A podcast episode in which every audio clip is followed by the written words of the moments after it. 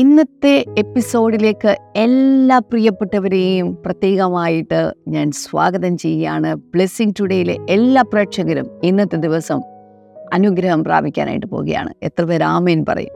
ആമേൻ പറയും. Hallelujah. Live ചാറ്റിലൊക്കെ ഒരു ആമേൻ ഇട്ടാലും ദൈവം വലിയ വലിയ കാര്യങ്ങളാണ് ഈ ദിവസങ്ങളിൽ ചെയ്യാനായിട്ട് പോകുന്നത്. ദൈവത്തിന് എന്താ പറയുക, എന്തെങ്കിലുമൊക്കെ ഒരു അനുഗ്രഹം നൽകാൻ അവൻ ആഗ്രഹിച്ചു നിൽക്കുകയാണെങ്കിൽ അതിൻ്റെ വ്യക്തികൾ നിങ്ങളാകാൻ പോകുകയാണ്. ഹല്ലേലൂയ. അതുപോലുള്ള നന്മകളിലേക്ക്, അനുഗ്രഹങ്ങളിലേക്ക് കർത്താവ് നമ്മെ ഓരോരുത്തരെയും കൊണ്ടെത്തിക്കാനായിട്ട് പോവുകയാണ്. അതിനുവേണ്ടി കർത്താവ് നമ്മളെ തയ്യാറാക്കിക്കൊണ്ടിരിക്കുന്നു. അപ്പോൾ തന്നെ ഇന്നത്തെ നമ്മുടെ സ്പോൺസേഴ്സ്, ഒരു കീ സ്പോൺസറാണ് തിരുവനന്തപുരത്ത് നിന്ന് ലത്തീഫ ബീവി. Thank you. കർത്താവ് ധാരാളമായിട്ട് നിങ്ങളെ അനുഗ്രഹിക്കട്ടെ. കർത്താവ്, ഞങ്ങൾ ഒരുമിച്ച് ചേർന്ന് ലത്തീഫയുടെ നടുവേദനയും കാലുവേദനയും സൗഖ്യമാകുവാൻ വേണ്ടി ഞങ്ങൾ പ്രാർത്ഥിക്കുന്നു കർത്താവെ. അതുപോലെ മകളുടെയും മകൻ്റെയും ദാമ്പത്യ ജീവിതം അനുഗ്രഹം പ്രാപിക്കുവാൻ വേണ്ടി ഞങ്ങൾ പ്രാർത്ഥിക്കുന്നു. കൊച്ചുമകൻ സാഹിൽ MBBS ഉയർന്ന മാർക്കോടെ പാസ്സാകാൻ ഞങ്ങൾ പ്രാർത്ഥിക്കുന്നു. ഇളയ മകൻ നിഹാലിൻ്റെ വിദ്യാഭ്യാസവും ഭാവിയും അനുഗ്രഹം പ്രാപിക്കട്ടെ എന്ന് ഞങ്ങൾ പ്രാർത്ഥിക്കുന്നു. അപ്പോൾ തന്നെ ഇന്നൊരു കോ സ്പോൺസർ കൂടിയുണ്ട്. തിരുവനന്തപുരത്ത് നിന്ന് തന്നെയാണ് അനീത തോമസ് ആണ്. Thank you Anitha. മകൾ രേഷ്മിയുടെ വിവാഹം ദൈവിക അനുഗ്രഹത്താൽ നടന്നതിൻ്റെ നന്ദി സൂചകമായിട്ടാണ് ഇത് സമർപ്പിച്ചിരിക്കുന്നത്. കർത്താവ്, ഞങ്ങൾ ഒരുമിച്ച് ചേർന്ന് അനിതി അനുഗ്രഹിക്കുന്നു. അതുപോലെ മകൾ രേഷ്മി അനുഗ്രഹിക്കുന്നു. എല്ലാ നന്മകളും അനുഗ്രഹങ്ങളും ഇനിയും ആ കുടുംബത്തിനകത്ത് അങ്ങ് പകരണമേ എന്ന് പ്രാർത്ഥിക്കുന്നു. അപ്പോൾ അങ്ങ് പ്രാർത്ഥന കേട്ടതിനായി നന്ദി പറയുന്നു, യേശുവിൻ്റെ നാമത്തിൽ തന്നെ. ആമേൻ, ആമേൻ. ഈ ദിവസങ്ങളിൽ കർത്താവ് വലിയ കാര്യങ്ങൾ നമ്മുടെ നടുവിൽ ചെയ്തുകൊണ്ടിരിക്കുകയാണ്. അനുഗ്രഹിക്കപ്പെട്ട സാക്ഷ്യങ്ങളാണല്ലോ നമ്മുടെ നടുവിൽ കേട്ടുകൊണ്ടിരിക്കുന്നത്. ഇതേ സാക്ഷ്യങ്ങൾ നമ്മുടെ ജീവിതത്തിൽ ആവർത്തിക്കപ്പെടുവാനായിട്ട് പോവുകയാണ്. അതുകൊണ്ട് തന്നെ ഇത്തരമൊരു TV പ്രോഗ്രാമിലൂടെ ഈ കാര്യങ്ങൾ ടെലികാസ്റ്റ് ചെയ്യുന്നതിൽ എൻ്റെ പിറകിൽ നമുക്ക് സ്പോൺസേഴ്സിന് ആവശ്യമുണ്ട്. നിങ്ങളുടെ ജീവിതത്തിൽ കർത്താവ് ഒരു ചെറിയ നന്മയാണെങ്കിലും വലിയ നന്മയാണെങ്കിലും ചെയ്തിട്ടുണ്ടെങ്കിൽ, നിങ്ങൾക്ക് സാധിക്കുമെങ്കിൽ ഇന്ന് തന്നെ സ്ക്രീനിൽ കാണുന്ന നമ്പറിലേക്ക് ദയവായി കോൺടാക്ട് ചെയ്യുക. ഒരു എപ്പിസോഡെങ്കിലും ഒരിക്കലെങ്കിലുമായിട്ടെങ്കിലും സ്പോൺസർ ചെയ്യുക. വലിയ അനുഗ്രഹങ്ങൾ, വലിയ വിടുതലുകൾ വരുന്ന ദിവസങ്ങളിൽ കർത്താവ് നിങ്ങൾക്ക് നൽകിത്തരും എന്ന കാര്യത്തിൽ ഒരു സംശയവുമില്ല. അതിനുവേണ്ടി കർത്താവ് നിങ്ങളെ ധാരാളമായിട്ട് അനുഗ്രഹിക്കട്ടെ. കർത്താവിൻ്റെ കൃപയ്ക്കുള്ളിൽ കർത്താവ് നിങ്ങളെ പൊതിയട്ടെ. തുടർന്ന് അനുഗ്രഹിക്കപ്പെട്ട വചന സന്ദേശത്തിലേക്ക് നമുക്ക് കടക്കാം.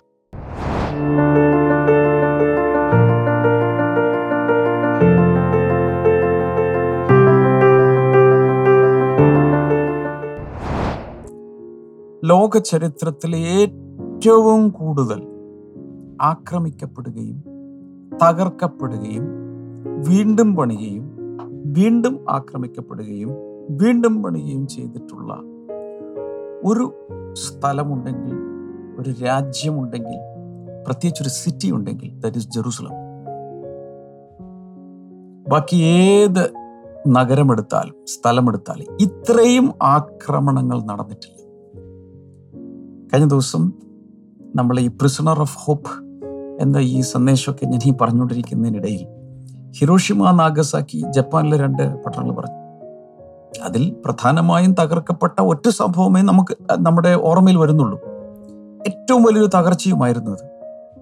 എന്നാൽ ജെറുസലേം അനവധി പ്രാവശ്യം തകർക്കപ്പെടുകയും അതിൻ്റെ മതിലുകൾ ഇടിച്ചു കളയുകയും ദേവാലയത്തെ തീ വെച്ച് ചുട്ടുകളയുകയും അവിടുത്തെ നിവാസികളെ പിടിച്ചുകൊണ്ട് പോവുകയും, എനിക്ക് തന്നെ നമ്പർ അറിയില്ല, അത്രയും പ്രാവശ്യമാണ് ഈ കഴിഞ്ഞ നൂറ്റാണ്ടുകളിലെല്ലാം അത് ആക്രമിക്കപ്പെട്ടത്. പക്ഷേ എത്ര പ്രാവശ്യം അതിൽ തകർത്തിട്ടും ദൈവം വീണ്ടും പണിയാൻ കൃപ കൊടുത്തു. അതിൽ തന്നെ ഒരു സന്ദേശമില്ലേ? ഏറ്റവും കൂടുതൽ ഒരുപക്ഷെ ആക്രമിക്കപ്പെടുന്നത് ദൈവമക്കളാകാം, ദൈവത്തിൻ്റെ ജനമാകാം, ദൈവത്തിൻ്റെ പട്ടണമാകാം. അപ്പോൾ തന്നെ അത് അറിയപ്പെടുന്നത് ദ സിറ്റി ഓഫ് ഡേവിഡ് എന്നാണ്. ദാവീദിൻ്റെ പട്ടണം എന്നാണ് അറിയപ്പെടുന്നത്. അപ്പോൾ തന്നെ അത് it is the city of the son of David. ദാവീദ് പുത്രൻ്റെ പട്ടണവുമാണ്, യേശുവിൻ്റെ പട്ടണമാണത്. യേശു അവിടെയാണ്. ഇനിയും പുതിയ ഭൂമി വരുമ്പോൾ സത്യത്തിൽ ജെറുസലേം അടിസ്ഥാനം ആക്കി, ഹെഡ് ക്വാർട്ടേഴ്സ് ആക്കിക്കൊണ്ടാണ് യേശു കർത്താവ് ഭരിക്കേണ്ടത്. അപ്പോൾ ദൈവം തിരഞ്ഞെടുത്ത, ദൈവത്തിൻ്റെ കൈമുദ്രയുള്ള, ദൈവത്തിൻ്റെ നോട്ടത്തിലുള്ള, ദൈവം പരിപാലിക്കുന്നു എന്ന് പറയുന്ന ഈ പട്ടണത്തെ തന്നെയാണ് ഏറ്റവും കൂടുതൽ ശത്രുക്കൾ ആക്രമിച്ചത്. ഒരുപക്ഷെ ഈ സമയത്തൊരു വചനം നമ്മുടെ ഓർമ്മയിൽ വന്നേക്കാം. നീതിമാൻ 7 പ്രാവശ്യം വീണാലും ദൈവം അവനെ നിലംപരിചാകാൻ സമ്മതിക്കില്ല, അവൻ എഴുന്നേൽക്കും. അപ്പം എത്ര പ്രാവശ്യം ആക്രമിക്കപ്പെട്ടാലും എത്ര പ്രാവശ്യം എന്തെല്ലാം സംഭവിച്ചാലും ഒരു എഴുന്നേൽപ്പുണ്ട്. നീതിമാന്റെ അനർത്ഥങ്ങൾ അസംഖ്യമാകുന്നു, അവ എല്ലാറ്റിൽ നിന്നും ദൈവം അവനെ വിടുവിക്കുന്നു. ഒരുപക്ഷെ നിങ്ങൾ ചിലരൊക്കെ അകത്തിങ്ങനെ സംശയിക്കും, ഞാൻ ദൈവത്തിൻ്റെ പൈതലാണ്, ഞാൻ പ്രാർത്ഥിക്കുന്നു, ഞാൻ ഇതെല്ലാം ചെയ്യുന്നു, എന്നിട്ടും കൂടെ കൂടെ എന്തുകൊണ്ട് ഇത് സംഭവിക്കുന്നു? തിരമാലകൾ പോലെ ഒന്ന് മാറുമ്പോൾ, ഒരു അല അടിച്ച് മാറി പിൻവാങ്ങിക്കഴിയുമ്പോൾ അതിൻ്റെ പുറകെ അടുത്തത് വരുന്നു. പ്രശ്നങ്ങൾ ഇങ്ങനെ വന്നുകൊണ്ടേയിരിക്കുകയാണ്. എന്തുകൊണ്ട് ദൈവം എന്നെ തള്ളിക്കളഞ്ഞു? No no no. ദൈവത്തിൻ്റെ ലിസ്റ്റിൽ പെട്ടത് കൊണ്ടാണ്, ദൈവം തിരഞ്ഞെടുത്തത് കൊണ്ടാണ് നിന്നെ ഉപദ്രവിക്കുന്നത്. യേശു ലോകരക്ഷകനായി ജനിക്കുമ്പോൾ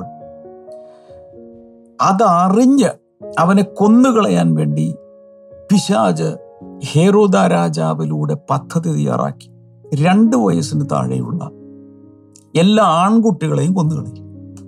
മോശ ജനിച്ചപ്പോൾ ഇതുപോലെ തന്നെ പിശാച് ചെയ്തു, എല്ലാ ആൺകുഞ്ഞുങ്ങളെയും കൊന്നുകളയും. പക്ഷേ പല കുഞ്ഞുങ്ങളെയും കൊന്നെങ്കിലും ദൈവത്തിൻ്റെ പ്രത്യേക തെരഞ്ഞെടുപ്പായ, ദൈവത്തിൻ്റെ പദ്ധതിയുമായി ഈ ഭൂമിയിലേക്ക് പിറന്നു വീണ ഈ 2 പേരെയും കൊന്നുകളയാൻ ദൈവം സമ്മതിച്ചില്ല. അത്ഭുതകരമായി മോശക്കുഞ്ഞിനെ അത്ഭുതകരമായി ഒരു ഞാങ്ങണ പേടകത്തിലാക്കി കീല് തേച്ച്, ടാറ് കൊണ്ട് തേച്ച് വെള്ളം കയറാത്തതുപോലെയാക്കി അതിനകത്തിട്ട് നൈൽ നദിയിലേക്ക് അവർ ഒഴുക്കി വിട്ടു. ഈ നൈൽ നദിയിൽ ആ സമയത്ത് ഈ മുതല്, ക്രോക്കോഡൈലൊക്കെ ഉണ്ടെന്ന് പറയുന്നു. ഒരു ക്രോക്കോഡൈൽ ഏതെങ്കിലും ഒരു മുതല വന്നാൽ, ചീങ്കണ്ണിയോ അങ്ങനെയുള്ള തിന്നുന്ന ഏതെങ്കിലും വന്നത് ഇങ്ങനെ ഒന്ന് വിഴുങ്ങിയാൽ മതി, തീർന്നു. പക്ഷെ ദൈവം പരിപാലിക്കും.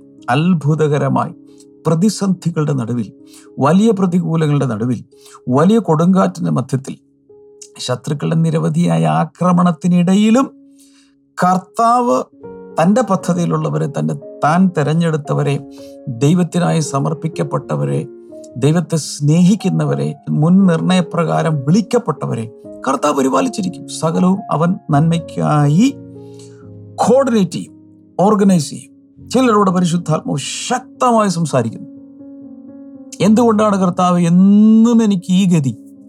ഒരു പ്രശ്നം കഴിഞ്ഞ് ഒരു തരത്തിലൊന്ന് നടുനീർന്ന് ഒന്ന് ആശ്വസിക്കുക എന്ന് വിചാരിക്കുമ്പോഴാണ് അടുത്ത പ്രശ്നം തലവെക്കുന്നത്. എൻ്റെ ചങ്കി എന്ന് പറയൂ, നീ ദൈവത്തിൻ്റെ തിരഞ്ഞെടുപ്പാണ്, നീ ദൈവത്തിൻ്റെ കുഞ്ഞാണ്, നീ ദൈവത്തിൻ്റെ പദ്ധതിയിലുള്ള വ്യക്തിയാണ്. അതുകൊണ്ട് പിശാചിന് സഹിക്കാൻ കഴിയാഞ്ഞിട്ട്, അവൻ്റെ കണ്ണുകടി ഉണ്ടായിട്ട്, അവൻ്റെ അസൂയ മൂത്തിട്ട്, അവൻ്റെ കുശുമ്പ് മൂത്തിട്ട് നിന്നെ ഉപദ്രവിക്കുകയാണ്. അത് പിശാച് ചെയ്തിരിക്കും. പക്ഷേ ദൈവം നിന്നെ സംരക്ഷിച്ചുമിരിക്കും. ഞാൻ പറഞ്ഞല്ലോ, ഏറ്റവും കൂടുതൽ ആക്രമിക്കപ്പെട്ട നഗരം, സിറ്റി, ലോകചരിത്രത്തിൽ ജെറുസലേമാണ്. പക്ഷെ ഇന്നും ജെറുസലേം നിലനിൽക്കുന്നു, എന്നും ജെറുസലേം നിലനിൽക്കുകയും ചെയ്യും. ബ്ലെസ്സിംഗ് ടുഡേയിൽ നിന്നും നിരവധി പ്രാവശ്യം ഈ ഹോളി ലാൻഡ് ടൂർ നടത്തിയിട്ടുണ്ട്. ഈ കൊറോണ സമയമൊക്കെ വന്ന ശേഷം നമ്മൾ ഇതുവരെ ചെയ്തിട്ടില്ല. ഒത്തിരി പേര് ഫോൺ ചെയ്യുന്നുണ്ട്, നമുക്ക് ഇനിയും അത് നടത്തണം എന്ന രീതിയിൽ. 10 ദിവസം, 11 ദിവസം, 12 ദിവസം ഒക്കെ എടുക്കുമല്ലോ പോയി എല്ലാം ചെയ്ത് വരാൻ. അപ്പോൾ നമ്മുടെ നാട്ടിൽ തന്നെ ഒത്തിരി ശുശ്രൂഷകൾ ഉള്ളതുകൊണ്ട് എത്ര ദിവസം മാറി നിൽക്കുക എന്ന് പറയുന്നത് തന്നെ എനിക്കൊരു ബുദ്ധിമുട്ടാണ്. എങ്കിലും അവിടെ പോകുന്നൊരു വലിയൊരു സന്തോഷവുമാണ്. നമ്മൾ സാധാരണ 1.5 വർഷങ്ങളിലൊക്കെയാണ് നമ്മൾ പൊക്കൊണ്ടിരുന്നത് ഇതിന് മുൻപ്. അപ്പോൾ ലോകത്തിലെ പല സ്ഥലങ്ങളിൽ നിന്നുള്ള പലരും വന്ന്, സാധാരണ ഒരു 10-120 പേരൊക്കെ ഒരു ഒറ്റ ട്രിപ്പിലുണ്ടാകും. അപ്പോൾ യോർദാൻ നദിയിൽ സ്നാനപ്പെടാനുള്ളവർക്ക് സ്നാനപ്പെടാം. അതുപോലെ ഈ ബൈബിളിൽ പറഞ്ഞിരിക്കുന്ന ഈ നഗരങ്ങൾ, സ്ഥലങ്ങൾ, ഇതെല്ലാം പോയി കാണാം. ഒരു തരത്തിൽ പറഞ്ഞൊരു ബൈബിൾ പഠിക്കുന്ന ആളെ സംബന്ധിച്ചിടത്തോളം ഒരു പ്രാവശ്യമെങ്കിലും ഈ ബൈബിൾ ലാൻഡുകളിലൂടെ ഒന്ന് പോയി കഴിഞ്ഞാൽ ബൈബിൾ പിന്നെ വായിക്കുന്നത് പഴയ രീതിയിൽ ഒരു കഥാപുസ്തകം പോലെയല്ല, ഒരു മതപുസ്തകം പോലെയല്ല. Everything will come alive. കാര്യങ്ങൾ എപ്പോഴാണ് ആ ജോഗ്രഫി, അവർ കിടപ്പൊക്കെ മനസ്സിലായിപ്പോൾ ഗലീല കടൽ എന്ന് പറയുമ്പോൾ എന്തോന്ന് സങ്കല്പത്തിൽ നമ്മളെ അകത്തുണ്ട്. പക്ഷെ ഗലീല കടലിൽ പോയി അവിടെ അതിനകത്തൂടെ തന്നെ ഗലീല കടലിലൂടെ സഞ്ചരിച്ചതിൻ്റെ കിടപ്പും എവിടെയൊക്കെയാണ് എന്തൊക്കെയാണ് എന്ന് മനസ്സിലാക്കി കഴിഞ്ഞാൽ പിന്നെ പിന്നെ ബൈബിൾ വായിക്കുമ്പോൾ അത് ഭയങ്കരമായി നമുക്ക് മനസ്സിലാവും. ദൈവം അനുവദിച്ചാൽ ചില മാസങ്ങൾക്ക് ശേഷം ഒരുപക്ഷെ 2024 ബ്ലെസ്സിംഗ് ടുഡേയിൽ നിന്ന് വീണ്ടും ഒന്ന് വിശുദ്ധ നാട് സന്ദർശിക്കാൻ വേണ്ടി പോകണമെന്നുണ്ട്. നിങ്ങളോടൊപ്പം ഞങ്ങൾക്ക് കുടുംബമായി വരണമെന്നൊക്കെ ഉണ്ട്. ദൈവം അനുവദിച്ചാൽ നമുക്ക് പോകാം. ഇപ്പോഴേ പ്രാർത്ഥിക്കുക. ഇതിനു മുമ്പ് ഒരു പ്രാവശ്യമൊക്കെ നമ്മൾ റെഡി ആയ സമയത്ത് എന്തൊക്കെയോ തടസ്സങ്ങൾ വന്നത് ക്യാൻസലായിപ്പോയി. പിന്നെ ഈ കഴിഞ്ഞ വർഷങ്ങളൊന്നും നടന്നിട്ടില്ല. ഓൾ റൈറ്റ്, ഞാൻ പറഞ്ഞു വന്നത് അവിടെ ചെന്നാൽ ഈ ജെറുസലേം നഗരത്തിൻ്റെ, പഴയ ജെറുസലേം നഗരത്തിൻ്റെ വാൾസ് ഇന്നും അതുപോലെ തന്നെ ഉണ്ട്. ഒത്തിരി പ്രാവശ്യം അത് നശിപ്പിച്ചു കളഞ്ഞതാണ്. നെഹമ്യാവ് ഒരിക്കൽ പണിതു, അത് വീണ്ടും പല ചരിത്രത്തിൽ പല പ്രാവശ്യമൊക്കെ ചെയ്തിട്ടും. യെരിഹോ പട്ടണത്തിനായിരുന്നു, ഏറ്റവും ഏൻഷ്യൻറ്റ് സിറ്റി എന്നറിയപ്പെടുന്നത് ജെറീക്കോ പട്ടണമാണ്. അത് കുറഞ്ഞ അതിൻ്റെ കുറച്ച് മാറി അപ്പുറത്താണ് ജെറീക്കോ പട്ടണം. അവിടെയും നമ്മൾ പോകാറുണ്ട്. പക്ഷെ അവിടെ ആ മതിലില്ല. കാരണം ആ മതിൽ ജനം 7 ദിവസം ചുറ്റും നടന്ന് കാഹളമൂതി ആർപ്പിട്ടപ്പോൾ അതിനെ ദൈവം ഇടിച്ച് പൊളിച്ച് താഴ്ത്തു കളഞ്ഞു. അത് പിന്നെ പണിതിട്ടില്ല. അവിടെ പട്ടണ മതിലില്ല. എന്നാൽ ജെറുസലേമിൻ്റെ മതിൽ ഇന്നും നിൽക്കുകയാണ്. ആ ഓൾഡ് സിറ്റി ഓഫ് ജെറുസലം ഇന്നും അതുപോലെ ഉണ്ട്. അതിനകത്തുള്ള പലതുമുണ്ട്. ദേവാലയമില്ല. കാരണം കർത്താവ് തന്നെ പ്രവചിച്ചു പറഞ്ഞു, കല്ലിന്മേൽ ശേഷിക്കാതെ ഇത് പോകും. അവസാനം ചെറിയൊരു ഓർമ്മയ്ക്ക് കൊണ്ടൊരു പീസല്ലാതെ ഒന്നും അവിടെ ഇല്ല. അതിനെ വിലാപ മതിലായി അവിടെ ചെന്ന് തലയിടിച്ച് ഇന്നും യഹൂദന്മാർ പ്രാർത്ഥിക്കുന്നു. വെസ്റ്റേൺ വാൾ അത് മാത്രമേ ഉള്ളൂ, ബാക്കിയെല്ലാം പോയി. അതിനൊരു കാരണം കൂടി ഉണ്ട്. ഒന്ന് പ്രവചനത്തിൻ്റെ നിവൃത്തിക്കായി കർത്താവ് തന്നെ പറഞ്ഞു, കല്ലിന്മേൽ ശേഷിക്കാതെ ഇത് പോകും. 2, ഈ പുതിയ നിയമ കാലഘട്ടത്തിൽ കർത്താവ് അവിടെയല്ല വസിക്കുന്നത്, നമ്മുടെ ശരീരത്തിലാണ്. നാമല്ലോ ജീവനുള്ള ദൈവത്തിൻ്റെ ആലയങ്ങൾ. എന്നാൽ അത് ഇനിയൊന്ന് പുതുക്കി പണിയേണ്ട ഒരു അനുവാദം കർത്താവ് കൊടുക്കും. അതിനുശേഷം കർത്താവിൻ്റെ മടങ്ങിവരവും ഒക്കെ ആയിക്കൊണ്ടിരിക്കുകയാണ്. അതിലേക്ക് സംഭവങ്ങളെല്ലാം പൊയ്ക്കൊണ്ടിരിക്കുന്നു. ഓൾറൈറ്റ്, ഞാൻ പറഞ്ഞു വന്നത് എത്ര പ്രാവശ്യം ശത്രു അല്ലെങ്കിൽ പിശാച് അല്ലെങ്കിൽ ഈ ഭൂമിയിലെ സംഭവ വികാസങ്ങൾ ഒരു ദൈവവചനത്തെ തകർക്കാൻ ശ്രമിച്ചാലും മക്കളെ തകരില്ലെന്ന് ഞാൻ ഉറപ്പ് തരുന്നു. ചരിത്രം മുഴുവൻ വചനം പഠിച്ചാൽ നമുക്ക് മനസ്സിലാകുന്നൊരു കാര്യം, ചരിത്രത്തിൽ മുഴുവൻ ദൈവത്തിൻ്റെ കുഞ്ഞുങ്ങളെ ദൈവം സംരക്ഷിച്ച് പരിപാലിച്ച് കൊണ്ടുപോയതിൻ്റെ സാക്ഷ്യങ്ങളാണ്. അതുകൊണ്ട് കർത്താവ് ഒരിക്കലും കൈവിടില്ല, ഒരിക്കലും തകരാൻ സമ്മതിക്കില്ല. നമ്മൾ സെഖര്യാവിൻ്റെ പുസ്തകം 9:12 കഴിഞ്ഞ ദിവസം വായിച്ചത്. പ്രത്യാശയുള്ള ബദ്ധന്മാരെ, നിങ്ങൾ കോട്ടയിലേക്ക് മടങ്ങി വാ, ഞാൻ ഇരട്ടി തരാം, ഇരട്ടിയായി ഞാൻ നിങ്ങൾക്ക് തരാം എന്നെൻ്റെ വായി പ്രസ്താവിക്കുന്നു. ഒന്നുകൂടി അതൊന്ന് വായിച്ചാലോ, വായിക്കുന്നത് നല്ലതല്ലേ? Return to your fortress, you prisoners of hope. Even now I announce that I will restore twice as much to you. പ്രത്യാശയുള്ള ബദ്ധന്മാരെ, പ്രത്യാശയുള്ള തടവുകാരെ, കോട്ടയിലേക്ക് മടങ്ങി വരുവിൻ. Return to your fortress. കോട്ട എന്ന് ഉദ്ദേശിക്കുന്നത് തന്നെ തന്നെയാണ്, ജെറുസലേമിനെയാണ്. ജെറുസലേമിനെ കോട്ട എന്ന് വിളിച്ചിട്ടുണ്ട് ബൈബിളിൽ, ദൈവത്തെ കോട്ട എന്ന് വിളിച്ചിട്ടുണ്ട്. ഞാൻ നിനക്ക് ഇരട്ടിയായി പകരം നൽകുമെന്ന് ഞാൻ ഇന്ന് തന്നെ പ്രസ്താവിക്കുന്നു. ആരോടൊക്കെയോ ദൈവത്തിൻ്റെ പരിശുദ്ധാത്മാവ് ശക്തമായി പറയുകയാണ്, ജീവിതം തകർന്നു പോയി, കുടുംബം പോയി, എല്ലാം പോയി, സാമ്പത്തികം പോയി, വസ്തുവകകൾ പോയി, സകലവും പോയി എന്ന് പറയുന്നവർക്ക് പോലും പ്രത്യാശയ്ക്ക് വകയുണ്ട്. കോട്ടയിലേക്ക് മടങ്ങി വന്നാൽ, കോട്ട എന്ന് പറഞ്ഞ കർത്താവ്, ദൈവത്തിലേക്ക്. അപ്പോൾ അവരോട് ലിറ്ററലി അന്ന് ഈ പ്രവാസികളായി പിടിച്ചു കൊണ്ടുപോകപ്പെട്ട, ബാബിലോണിലേക്ക് പോകപ്പെട്ട ആ പ്രവാസികൾ 70 വർഷം പൂർത്തിയാക്കിയപ്പോൾ, പ്രവാസകാലം പൂർത്തിയാക്കിയപ്പോൾ, ഞാൻ കഴിഞ്ഞ ദിവസം പറഞ്ഞു നിങ്ങളെ പ്രവാസകാലം തീർന്നു, ഞാനങ്ങ് പ്രഖ്യാപിക്കുകയാണ് വിശ്വാസത്തെ, പ്രവാസകാലം തീർന്നു, മടങ്ങി വാ, കോട്ടയിലേക്ക് മടങ്ങി വാ. ഞാൻ നിങ്ങളോട് പറയാം, God will rebuild your life. നിങ്ങളുടെ ജീവിതത്തെ കർത്താവ് പുതുക്കി പണിയാൻ പോകും. ഞാനിത് പറയുമ്പോൾ ഞാനൊരു വലിയൊരു അഭിഷേകം അനുഭവിച്ചുകൊണ്ടാണ് ഞാനിത് പറയുന്നത്. തകർന്നു പോയ പല വ്യക്തികളുടെ ജീവിതത്തെ കർത്താവ് റീബിൽഡ് ചെയ്യാൻ പോവുക. പലതും പോയി, സമാധാനം നഷ്ടപ്പെട്ടു, ആരോഗ്യം നഷ്ടപ്പെട്ടു, വസ്തുവകൾ നഷ്ടപ്പെട്ടു, ഓർമ്മ നഷ്ടപ്പെട്ടു, ഓ മൈ ഗോഡ്, ബന്ധങ്ങൾ നഷ്ടപ്പെട്ടു, ബന്ധനത്തിലായിപ്പോയി. പക്ഷെ കർത്താവിന് പുതുക്കി പണിയാൻ കഴിയുന്നേ. എന്താ ചെയ്യേണ്ടത്? മടങ്ങി വാ, കർത്താവിലേക്ക്, കോട്ടയിലേക്ക് മടങ്ങി വരുവി. In other words, you too can rise up. നിനക്ക് എങ്ങനെയാണ് പറയേണ്ടത്? നിനക്കും എഴുന്നേൽക്കാൻ കഴിയും. നിനക്കും ഇനിയൊരു ജീവിതമുണ്ട്. എനിക്കൊരു എങ്ങനെയാണ് പറയേണ്ടതെന്നറിയുള്ളൂ. ഈ ഓട്ടം കണ്ടിട്ടുള്ള 100 മീറ്റേഴ്സ്, 200 മീറ്റേഴ്സ്, 500 മീറ്റേഴ്സ് എത്രയാണെന്ന് വെച്ചാൽ അതിൽ പലപ്പോഴും ഓരോ ലാപ്പാണ് ഓടേണ്ടത്, ഓരോ റൗണ്ടായിട്ട് ഇങ്ങനെ ഓടണം. അപ്പം ഇങ്ങനെ ഓടി ഓടി വരുമ്പോൾ എൻ്റെ ചോദ്യമാണ്, ലാസ്റ്റ് ലാപ്പ് ഓടുമ്പോൾ ഏറ്റവും ലാസ്റ്റത്തെ റൗണ്ട് എടുക്കുന്ന സമയത്ത് എല്ലാവരും ഇങ്ങനെ അലസമായി അവിടെ നോക്കി ഇവിടെ നോക്കി ഒരു കിളി ചലച്ചുള്ളത് അങ്ങനെയാണ് ആരെങ്കിലും ഓടുന്നത്. ലാസ്റ്റ് ലാപ്പ് ഓടുമ്പോഴാണ് ഏറ്റവും എനർജി എടുത്ത് ഏറ്റവും സ്പീഡിൽ ആ ലക്ഷ്യത്തിലേക്ക് കുതിക്കുന്നത്. ശരിയാണോ? അതുപോലെ ഇതുവരെയുള്ള പലതും ജീവിതത്തിലൊക്കെ സംഭവിച്ചു കാണും. പക്ഷെ അത് നോക്കി നിൽക്കാനൊന്നും എനിക്ക് നേരമില്ല. ആ ഫിനിഷിംഗ് പോയിന്റിലേക്ക് പോകുമ്പോൾ ഫുൾ ഊക്കോടെ, കരുത്തോടെ, ഊർജത്തോടെ ഓടുന്നത് പോലെ ഒരു ഓട്ടം ഓടാൻ നിങ്ങൾ എഴുന്നേൽക്കണം. ഒന്ന് എല്ലാവരും ഒന്ന് ലൈഫ് ചാറ്റിൽ ഒന്ന് ടൈപ്പ് ചെയ്തിടാമോ? ദൈവം എൻ്റെ ജീവിതത്തെ പുനരുദ്ധരിക്കും, പുതുക്കി പണിയും, ഒന്ന് വീണ്ടും പണിയും. അങ്ങനെ എന്താണോ നിങ്ങൾ കംഫർട്ടബിൾ ലാംഗ്വേജ് എഴുതുക. ദൈവം എൻ്റെ ജീവിതത്തെ വീണ്ടും പണിതുയർത്തും. ടൈപ്പ് ചെയ്യുക, ഇടുക. God is going to rebuild my life. എൻ്റെ ജീവിതത്തെ കർത്താവ് വീണ്ടും പണിയാൻ പോവുക.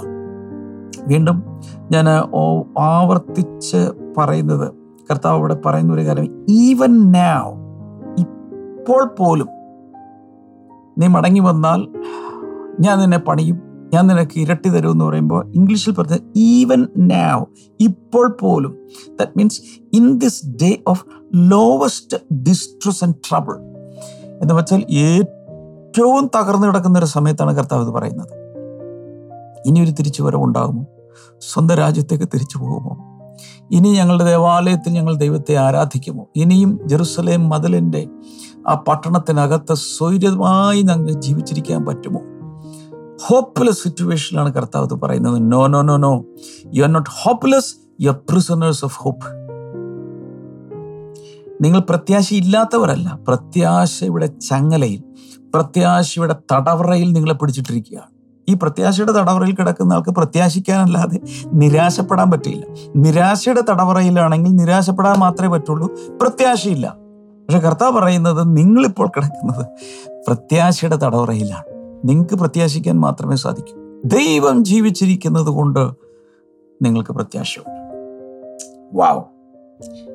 കർത്താവ് അവിടെ പറയുന്നൊരു വാഗ്ദത്തം, ഐ വിൽ റെസ്റ്റോർ ഡബിൾ, ഞാൻ നിങ്ങൾക്ക് ഇരട്ടി തരും. നഷ്ടപ്പെട്ടതല്ല, ഇരട്ടിയായി തരും. ഡബിൾ പ്രോസ്പെറിറ്റി, ഡബിൾ ബ്ലെസ്സിങ് എന്ന് വെച്ചാൽ നിങ്ങൾക്ക് പിതാക്കന്മാർക്കൊക്കെ ഉണ്ടായിരുന്നതിനേക്കാൾ ഇരട്ടിയായി ഞാൻ നിങ്ങൾക്ക് സന്തോഷവും സമാധാനവും സമൃദ്ധിയും തരും, സമ്പത്ത് തരും. സകല നിലകളിലും ഞാൻ നിങ്ങളെ മാനിക്കും. ആവർത്തിച്ചാവർത്തിച്ച് പരിശുദ്ധാത്മാവ് ഇന്ന് ഈ മോർണിംഗ് ഗ്ലോറി കണ്ടുകൊണ്ടിരിക്കുന്ന എല്ലാവരോടും പറയുന്നൊരു കാര്യം ഇതാണ്, കർത്താവല്ല ഇരട്ടിയായി തരും. കർത്താവ് നിന്റെ ജീവിതത്തെ പുതുക്കി പണിയാൻ പോവുക. ഇടിഞ്ഞു പോയതെല്ലാം വീണ്ടും പണിയാൻ പോവുക. Our God is a repairer. Our God is a redeemer. Our God is a restorer. 3 വാക്കുകൾ ഞാൻ പറഞ്ഞു, അത് 3 എഴുതി വെക്കുക. Our God is a repairer. അവൻ എന്ത് ചെയ്യും? അറ്റകുറ്റപ്പണികൾ നടത്തി പണിയും. He is a restorer. അവൻ പുനഃസ്ഥാപിക്കും. He is a redeemer. അവൻ വീണ്ടെടുക്കും. ഇതെല്ലാം നിങ്ങളുടെ ജീവിതത്തിൽ കർത്താവ് ചെയ്യാൻ പോവുക. സമ്പത്ത് നഷ്ടപ്പെട്ടവർക്ക് അത് തിരിച്ചു തരും. ഹെൽത്താണ് പോയതെങ്കിൽ അത്, ജോലി നഷ്ടപ്പെട്ടെങ്കിൽ അത്, ബിസിനസ് നഷ്ടപ്പെട്ടെങ്കിൽ അത്, ശുശ്രൂഷ നഷ്ടപ്പെട്ടു പോയി അത്, പ്രോപ്പർട്ടി നഷ്ടപ്പെട്ടു പോയി അത്, എന്ത് നഷ്ടപ്പെട്ടാലും തിരിച്ചു തരാൻ. പിന്നെ ആയുള്ളൊരു കുഴപ്പം, നഷ്ടപ്പെട്ടത് അതുപോലെ കർത്താവ് തിരിച്ചു തരച്ച ഇരട്ടിയെ തരുള്ളൂ, കുറഞ്ഞത്. അതിന് തയ്യാറാണെങ്കിൽ വീണ്ടും ലൈവ് ചാറ്റിലിടുക, God is going to rebuild my life. എൻ്റെ ജീവിതത്തെ കർത്താവ് പുതുക്കിപ്പണിയും. വിശ്വസിച്ചത് ചെയ്യുക. തുടർന്ന് നമുക്കൊരു തിരുവനന്തപുരത്ത് നിന്നുള്ള സുഭാഷിൻ്റെയും ശ്രീലക്ഷ്മിയുടെയും സാക്ഷ്യം കേൾക്കാൻ പോകും. അവരുടെ ജീവിതത്തിൽ കർത്താവ് ചെയ്ത മിറക്കിൾസ്. ഇന്നവർ ശക്തരായ ശുശ്രൂഷകരാണ്. എന്നാൽ ദൈവം അവരെ പണിതെടുത്ത, അവരുടെ ജീവിതത്തിൽ പ്രവർത്തിച്ച അത്ഭുത സാക്ഷ്യമാണ് കേൾക്കാൻ പോകുന്നത്. ഒരു കാര്യം ഞാൻ പറഞ്ഞേക്കും, ദൈവം സുഭാഷിനും ശ്രീലക്ഷ്മിക്കും വേണ്ടി ചെയ്തെങ്കിൽ നിങ്ങൾക്ക് വേണ്ടി ചെയ്യാൻ തയ്യാറാണ്. നിങ്ങളങ്ങ് റെഡിയായി മാത്രം മതി.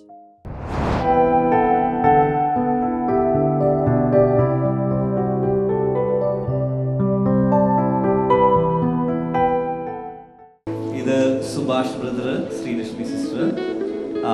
ഒന്ന് രണ്ട് സാക്ഷ്യങ്ങൾ ഇവർക്കുണ്ട്. ഈ സിസ്റ്റർ നേഴ്സിംഗ് ആണ് പഠിച്ചിറങ്ങി കഴിഞ്ഞപ്പോഴത്തേനും സിസ്റ്ററിനൊരു പ്രെയർ ഡയറിയിൽ താൻ എഴുതി വെച്ചു, ഒരു ഗവൺമെന്റ് ജോലി കിട്ടണം എന്ന് എഴുതി വെച്ചു. പ്രാർത്ഥിച്ചു. അവർ പ്രാർത്ഥന വിഷയം ഇങ്ങനെയാണ്, 2 ടെസ്റ്റ് എഴുതി. അപ്പം ആ 2 ടെസ്റ്റിലും 100ൽ താഴെ മാർക്ക് വേണം. ഇത്തിരി ലക്ഷങ്ങളാണ് അതിനകത്ത് പരീക്ഷ എഴുതുന്നത്, ലക്ഷങ്ങൾ എഴുതുന്ന പരീക്ഷയാണ്. നേഴ്സുമാർ തന്നെ ലക്ഷങ്ങളാണ് ഒരുമിച്ച പരീക്ഷ എഴുതുന്നത്. ഈ സഹോദരി ഒത്തിരി പ്രാർത്ഥിച്ചു. അതിനുശേഷം നന്നായിട്ട് രാത്രിയൊക്കെ ഉറക്കം ഉളച്ചിരുന്ന് പരീക്ഷയ്ക്ക് വേണ്ടി പ്രിപ്പയർ ചെയ്തു.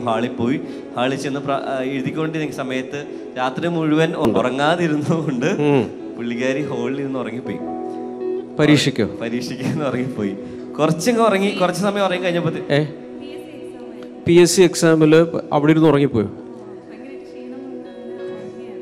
മിടുക്കി. ഞാൻ ആദ്യമായിട്ട് ഇങ്ങനെ ഒരു സാക്ഷ്യം കേൾക്കും. പരീക്ഷയ്ക്ക് ഇരുന്ന് ഫുൾ ഉറങ്ങുന്നത് വളരെ നല്ലത്, പക്ഷെ തന്റെ പ്രിയനെ ഉറക്കത്തിൽ കൊടുക്കുന്ന. പെട്ടെന്ന് ഉറങ്ങിക്കൊണ്ടിരിക്കുകയാണെങ്കിൽ പെട്ടെന്ന് പുള്ളിക്കാരുടെ അടുത്ത് ആരോ നിൽക്കുന്നത് പോലെ, കർത്താവിന്റെ സാന്നിധ്യം പോലെ, തന്നെ തട്ടി വിളിക്കുന്നത് പോലെ തനിക്ക് തോന്നി. സിസ്റ്റർ പറഞ്ഞിരിക്കുന്നത് ഇങ്ങനെയാണ്, താൻ എക്സാം എഴുതി തീരുന്നത് വരെ ആ ഹോളിൽ ദൈവത്തിന്റെ സാന്നിധ്യം താൻ അനുഭവിച്ചു എന്നാണ് പറയുന്നത്. ദൈവം ചെയ്ത അത്ഭുതം. എക്സാമിന്റെ റിസൾട്ട് വന്നു. 2 PSC ടെസ്റ്റുകളാണ് എഴുതി പറഞ്ഞത്. പ്രയർ ഡയറിയിൽ അവർ എഴുതി വെച്ചിരുന്നത് 100ൽ താഴെ കിട്ടണമെന്നാണ് പറയുന്നത്. ആ 2 PSC എക്സാമിലും തനിക്ക് റാങ്ക് കിട്ടി. 1 71, 170, 2 പോസ്റ്റിംഗ് തനിക്ക് കിട്ടി. പക്ഷെ തിരുവനന്തപുരത്ത് മെഡിക്കൽ കോളേജിൽ തന്നെ കിട്ടണമെന്നാണ് അവരുടെ ആഗ്രഹം. പക്ഷേ ഇത്രയും മാർക്കൊക്കെ മേടിച്ചു കഴിഞ്ഞപ്പോഴാണ് മനസ്സിലായത്, റെക്കമെൻഡേഷൻ ഉണ്ടെങ്കിലാണ് മെഡിക്കൽ കോളേജിലേക്ക്. മാർക്ക് മേടിച്ചിട്ട് കഥയില്ല. പക്ഷേ അവർ പ്രാർത്ഥിച്ചതുപോലെ തന്നെ ഒരു റെക്കമെൻഡേഷനും ഇല്ലാതെ ഇന്ന് താൻ തിരുവനന്തപുരം മെഡിക്കൽ കോളേജിൽ നേഴ്സിംഗ് ഓഫീസറായി താൻ ജോലി ചെയ്തുകൊണ്ടിരിക്കുകയാണ്. 2021 കോവിഡ് മാസത്തിലാണ് കർത്താവ് ഇവരുടെ വിവാഹം ഏറ്റവും അനുഗ്രഹമായി നടത്തിയത്. ഇവര് 14 വർഷമായി സ്വന്തമായി ഒരു ഭവനത്തിനു വേണ്ടി പ്രാർത്ഥിച്ചുകൊണ്ടിരിക്കുകയായിരുന്നു. അപ്പോൾ പാസ്റ്റർ ഞായറാഴ്ചകൾ സന്ദേശത്തിൻ്റെ ഇടയ്ക്ക് പ്രകാരം പറഞ്ഞു, നിങ്ങളൊരു വീടിന് വേണ്ടി പ്രാർത്ഥിക്കുകയാണെങ്കിൽ അതിൻ്റെ രൂപരേഖയൊക്കെ ഒന്ന് വരച്ചു വെച്ച് പ്രാർത്ഥിക്കണമെന്ന് പറഞ്ഞു. ഈ അമ്മ ചെയ്തത്, തൻ്റെ പ്രയർ ഡയറിയിൽ ഒരു 2 നില വീടിൻ്റെ പടം കൈകൊണ്ട് കോറിയിട്ട് വരച്ചു വെച്ച് പ്രാർത്ഥിച്ചു. ആ ബ്രദറുമായിട്ട് സംസാരിച്ചപ്പോൾ പ്രകാരം പറഞ്ഞത്, ദൈവം അവർക്ക് അത്ഭുതം ചെയ്ത് ഏകദേശം അതേപോലെയൊക്കെ ഉള്ള ആ വിശ്വാസത്താൽ പ്രയർ ഡയറിയിൽ എഴുതി വെച്ചതുപോലെ വരച്ചു വെച്ചതുപോലെയുള്ള ഒരു വീട് കർത്താവ് അവർക്ക് കൊടുത്തു. അങ്ങനെ ദൈവം അടുത്തൊരു അത്ഭുതം അവരുടെ ജീവിതത്തിൽ ചെയ്തു. നമ്മുടെ ഇവിടെ പണ്ടൊരു ഇമ്പാർട്ടേഷൻ മീറ്റിംഗ് നടക്കുന്ന സമയത്താണ് ഇവരിവിടെ വന്നിരുന്നു മീറ്റിങ്ങിൽ പങ്കെടുക്കാൻ. ആ സമയത്താണ് തനിക്ക് കൺസീവ് ആണ്, പ്രഗ്നൻ്റ് ആണെന്ന് മനസ്സിലായത്. പിന്നീടുള്ള ചെക്കപ്പിൽ അവർ മനസ്സിലായി തൈറോയിഡ് ഉണ്ട് എന്ന്. ടെസ്റ്റിൽ സിസ്റ്ററിന് മനസ്സിലായി തൈറോയിഡിൻ്റെ കോംപ്ലിക്കേഷനൊക്കെ ഇത്തിരി ഉള്ളതുകൊണ്ട് അവർ പ്രയാസപ്പെട്ടു. ഡോക്ടറിനോട് കഴിഞ്ഞപ്പോൾ മരുന്ന് കഴിക്കണം, മാറ്റാൻ പറ്റൂല, നിരന്തരമായി കഴിക്കണമെന്ന് പറഞ്ഞു. പക്ഷെ പിറ്റേ ഞായറാഴ്ച ആരാധനയിടയിൽ പാസ്റ്റർ വിളിച്ചു പറയുകയാണ്, തൈറോയിഡുള്ള രോഗങ്ങൾ കർത്താവ് തൈറോയിഡ് സൗഖ്യമാക്കുകയാണ്, പൂർണ്ണമായി സൗഖ്യമാക്കുകയാണ്, വിശ്വാസത്താൽ ഏറ്റെടുത്ത് പ്രാർത്ഥിക്കാൻ പറഞ്ഞു. ഈ സിസ്റ്റർ വിശ്വാസത്താൽ ഏറ്റെടുത്ത് പ്രാർത്ഥിച്ചു. പിന്നീട് താൻ മരുന്ന് കഴിച്ചില്ല. പക്ഷേ തുടർന്ന് അടുത്ത ടെസ്റ്റ് നടത്തിയപ്പോൾ, ചെക്കപ്പ് നടത്തിയപ്പോൾ തൈറോയിഡ് നോർമലായി. പിന്നീട് മരുന്ന് കഴിക്കേണ്ട വന്നിട്ടില്ല. ദൈവം അങ്ങനെ ആ തൈറോയിഡിന്റെ കാര്യത്തിൽ കർത്താവ് അത്ഭുതം ചെയ്തു. പ്രഗ്നൻസി പീരീഡിൽ അതിന്റെ കോംപ്ലിക്കേഷൻ ഒന്നും ഉണ്ടായില്ല. നോർമൽ ഡെലിവറിയാണ് പറഞ്ഞിരുന്നത്. ഡെലിവറിയുടെ തൊട്ടൊരാഴ്ച മുമ്പ് വരെ തന്നെ വണ്ടി ഓടിച്ചുകൊണ്ട് പോയാണ് ജോലിക്ക് പോയിക്കൊണ്ടിരുന്നു. നോർമൽ ഡെലിവറി ആണ് താൻ പ്രതീക്ഷിച്ചിരുന്നത്. പക്ഷേ ലേബർ റൂമിൽ കയറ്റി ഒരു 13 മണിക്കൂറോളം ലേബർ റൂമിൽ തന്നെ കിടന്നു.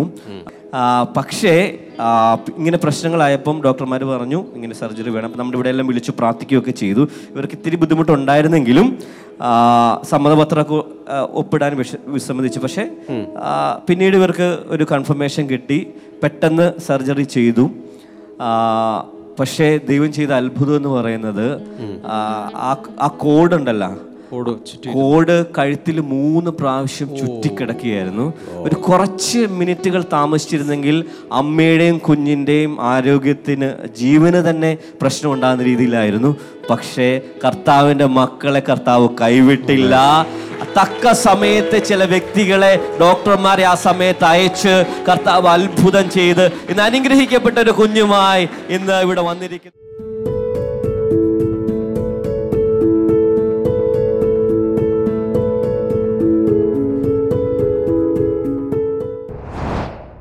കർത്താവ് ചെയ്ത ഈ വലിയ പ്രവൃത്തികൾ മുഖപക്ഷമില്ലാത്തവനായതുകൊണ്ട് അവൻ നിങ്ങൾക്ക് വേണ്ടിയും ചെയ്യും എന്ന് ഞാൻ പറയും. അങ്ങ് വിശ്വസിക്കുന്നേ? ശരിക്കും വിശ്വസിക്കുന്നേ? ആഴത്തിൽ വിശ്വസിക്കുന്നേ? വിപ്ലവകരമായ ചില മാറ്റങ്ങൾ കർത്താവ് നിന്റെ ജീവിതത്തിൽ തരും. ഞാൻ ഇന്നത്തെ ദിവസം മുഴുവൻ പറഞ്ഞുകൊണ്ടിരുന്ന ഇതാണ്, God is going to rebuild your life. ജീവിതത്തെ കർത്താവ് പുതുക്കി പണിയാൻ പോവുക, വീണ്ടും പണിയാൻ പോവുക, പുനരുദ്ധരിക്കും. ഇടിഞ്ഞു പോയതെല്ലാം പണിയും. കഴിഞ്ഞിട്ടേ കർത്താവേ, ഈ ജീവിതങ്ങളെ ഞാൻ സമർപ്പിച്ച് പ്രാർത്ഥിക്കുന്നു. നിന്റെ കരം അവരുടെ ജീവിതത്തിൽ പ്രവർത്തിച്ച് ഇതിലൊക്കെ പടുത്തുയർത്തി നല്ലൊരു ഭാവിയിലേക്ക് അങ്ങ് കൊണ്ടുവരുന്നതിനായി നന്ദി പറയുന്നു. Thank you master. രോഗികൾ സൗഖ്യമാകട്ടെ. നാവിന് പ്രയാസമുള്ള ആരെയും കർത്താവ് സൗഖ്യമാക്കുന്നു. അത് സ്വീകരിക്കുക യേശുവിൻ്റെ നാമത്തിൽ. അതുപോലെ ജോയിൻറ്റുകളിൽ പെയിനുള്ള ഒരു വ്യക്തിയെ കർത്താവ് സൗഖ്യം. ഒരു വ്യക്തി എന്ന് പറഞ്ഞാൽ ഞാനായിരിക്കട്ടെ ആ വ്യക്തി എന്ന് പറഞ്ഞങ്ങ് ഏറ്റെടുക്കുക യേശുവിൻ്റെ നാമത്തിൽ. ജോയിൻറ്റ് പെയിനുകൾ മാറിപ്പോകട്ടെ. ഏതോ ഒരു വ്യക്തിയുടെ ജോയിൻറ്റിൽ, ഉദാഹരണം ഞാൻ പറയും, ഇപ്പോൾ ഷോൾഡറാണ്, ആ ജോയിൻറ്റിൻ്റെ അകത്തെന്തോ ഒരു ഗ്രോത്ത് ഉണ്ടായിട്ട് തിങ്ങി ഒരു സർജറിയിലേക്ക് പോയിക്കൊണ്ടിരിക്കുന്ന ഒരു വ്യക്തിയെ കർത്താവ് ഇപ്പോൾ സൗഖ്യമാക്കിയാണ് ഇൻ ജീസസ് നെയിം. അതുപോലെ വയറിൽ ഇങ്ങനെ മുഴ പോലെ, ഹെർണിയ പോലെ മുഴച്ചു നിൽക്കുന്ന ചില വ്യക്തികൾ കൈവെക്കുക യേശുവിൻ്റെ നാമത്തിൽ. അവിടെ ഒരു സൗഖ്യം നടക്കട്ടെ in the mighty name of Jesus. Piles രോഗം സൗഖ്യമാകട്ടെ, ക്യാൻസർ സൗഖ്യമാകട്ടെ. മക്കളില്ലാത്ത ദമ്പതികളുണ്ടെങ്കിൽ ഇപ്പോൾ വിശ്വസിക്കുക, അടുത്തടുത്തുണ്ടെങ്കിൽ കൈകോർത്ത് പിടിക്കുക. യേശുവിൻ്റെ നാമത്തിൽ ഈ ദമ്പതികളെ ഞാൻ അനുഗ്രഹിക്കുന്നു. അകലെയാണെങ്കിൽ പോലും ആയിരിക്കുന്ന സ്ഥലങ്ങളിൽ കർത്താവിൻ്റെ പരിശുദ്ധാത്മാ പ്രവർത്തിച്ച് അനുഗ്രഹിക്കുന്നതിനായി യേശുവിൻ്റെ നാമത്തിൽ അമേൻ. God bless you. നിങ്ങൾക്ക് വീണ്ടും പ്രാർത്ഥനകൾ ആവശ്യമുണ്ടെങ്കിൽ സ്ക്രീനിലെ നമ്പറിൽ നിങ്ങൾക്ക് വിളിക്കാം. ബ്ലെസ്സിംഗ് ടുഡേയുടെ പ്രോജക്റ്റുകളിൽ നിങ്ങൾക്ക് പങ്കാളികളായ മിഷൻ പ്രവർത്തനങ്ങളുണ്ട്. മീഡിയയിലൂടെയുള്ള ഇത് ശുശ്രൂഷകൾ, ചില എപ്പിസോഡുകൾ മോർണിംഗ് ഗ്ലോറി നിങ്ങൾക്ക് സ്പോൺസർ ചെയ്യാം.